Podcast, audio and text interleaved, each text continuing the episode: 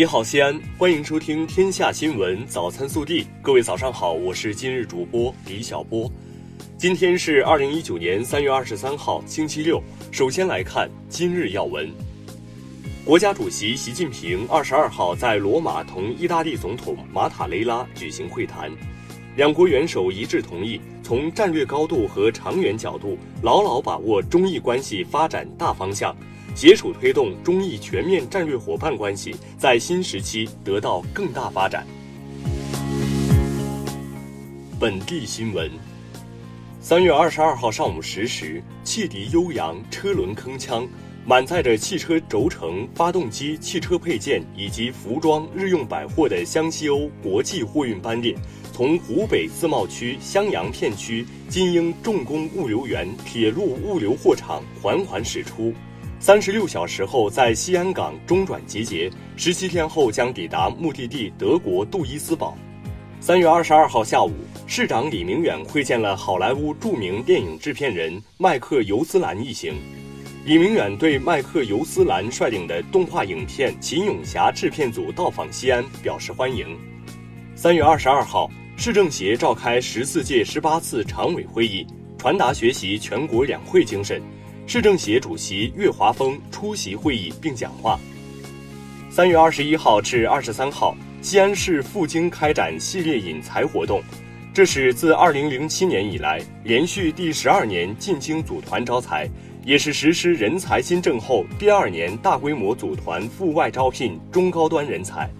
据统计，我市人才新政实施以来，西安已通过赴外组团招聘引进中高端人才一点四万人。为确保我市危险化学品领域总体安全形势稳定，三月二十二号，市安委下发关于进一步做好危险化学品安全管理工作的紧急通知，要求各单位严格落实企业主体责任、属地管理和部门监管责任，扎实开展危险化学品大排查、大整治行动。记者从市水务局获悉。市水务局于三月二十号发布关于实施禁渔期制度通告，在规定的禁渔期和禁渔区内禁止一切捕捞行为，严禁扎巢取卵，严禁收购销售在禁渔期或禁渔区内捕捞的渔获物。打着双闪停在路边，占用了车道，影响道路通行效率，还理直气壮地说自己等人，马上走。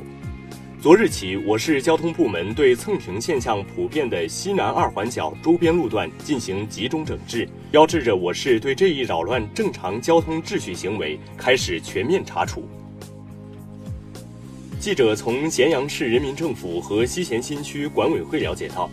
陕西省石头河水库管理局计划于三月二十五号零时至四月三号二十四时，对石头河水库供水管道进行检修，并停止向咸阳市区供水。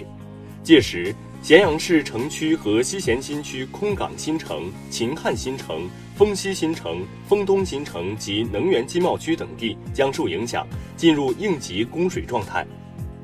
北京时间三月二十二号凌晨。科学杂志发表了西北大学早期生命与环境创新研究团队张清亮、傅东静等人的最新研究成果——华南早寒武市布尔吉斯页岩型化石库清江生物群，首次在国际上公布了该团队在中国宜昌长阳地区清江与丹江河的交汇处，发现了距今五点一八亿年的寒武纪特异埋藏软躯体化石库，并命名为清江生物群。这是进化古生物学界又一突破性发现。国内新闻：受习近平总书记、李克强总理委派，国务委员王勇代表党中央、国务院，率国务院有关部门负责同志赴江苏响水天嘉仪化工有限公司“三二幺”爆炸事故现场，指导事故救援和应急处置工作，看望慰问受伤群众。截至目前，江苏响水添加仪公司“三二幺”爆炸事故已造成六十二人死亡。针对美国国务院发表年度香港政策法报告一事，外交部发言人耿爽二十二号在例行记者会上表示，中方对此强烈不满和坚决反对，要求美方停止这一错误做法，在涉港问题上谨言慎行。近日。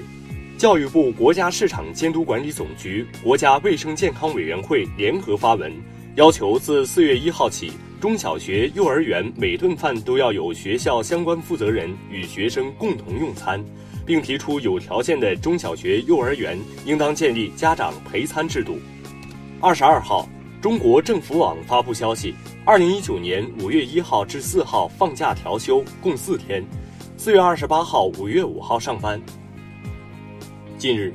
民政部办公厅下发关于做好2019年清明节祭扫工作的通知。通知指出，要做好祭扫高峰期应对工作，通过人员车辆承载力评估及管理，完善疏散路线和引导标识，安排接驳车辆，开辟临时停车场地，限制明火使用等方式，加强人员车辆疏导和火源管控，确保不发生拥堵踩踏、火灾等安全事故。据中央纪委国家监委驻国资委纪检监察组、四川省纪委监委消息，中国石油天然气集团有限公司原党组成员、副总经理李新华目前正接受审查调查。二十二号十九时十五分许，湖南长长高速西往东方向一百一十九千米处，一辆从河南郑州开出的柴油旅游大巴突然起火，该车核载五十九人，实载五十六人。